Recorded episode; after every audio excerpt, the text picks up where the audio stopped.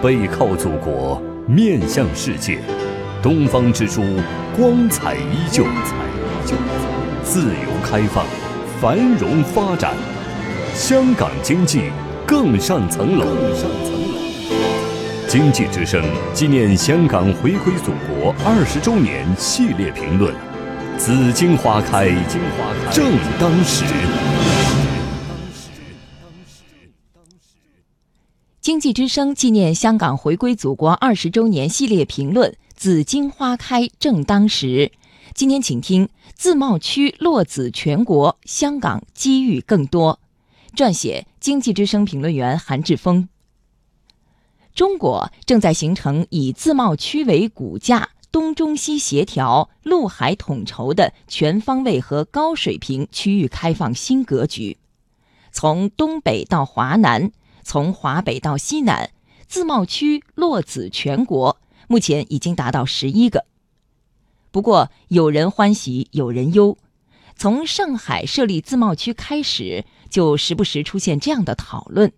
内地自贸区。会不会挑战香港最大自由港的地位？不少观点认为，内地自贸区要打造与香港类似的自由港环境，成本又比香港低得多，而且与内地广大市场的联系更为紧密，香港前景堪忧。然而，事实表明，回归祖国二十年来，香港已经成为内地最大的境外投资来源地和最大的境外投资目的地。香港继续保持国际金融、贸易、航运中心地位，仍然是全球最自由经济体。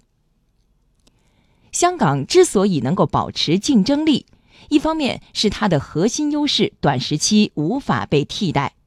比如香港是全境贸易区，拥有高度开放的自由贸易制度，资金、信息、货物都可以自由流通，海关监管极其精简宽松。还有与国际接轨的法律配套的金融与服务设施，具有国际视野的金融和服务人才群体等等，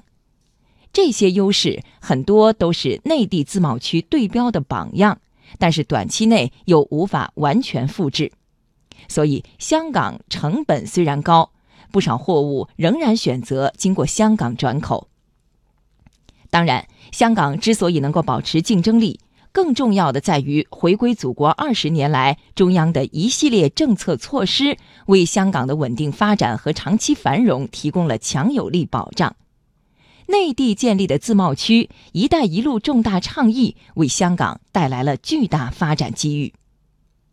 商务部表示，从二零一五年四月广东自贸区设立以来，香港方面在金融领域和运输领域参与的程度非常高。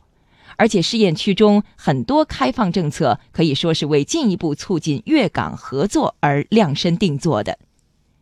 一些香港企业界人士也在研究内地自贸区各具特色，给香港带来不同的业务机会。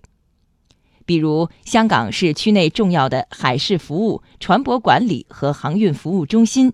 拥有丰富的与油品相关的金融服务经验。但是油品储存、加工及交易不是香港的长处，而浙江自贸区推动油品全产业链，给了香港金融机构难得的参与机会，开辟了新的跨境合作模式。因此，内地持续推进对外开放，不是要与香港争短长，反而是更加趋向经济全面深度融合，实现两地互利共赢发展。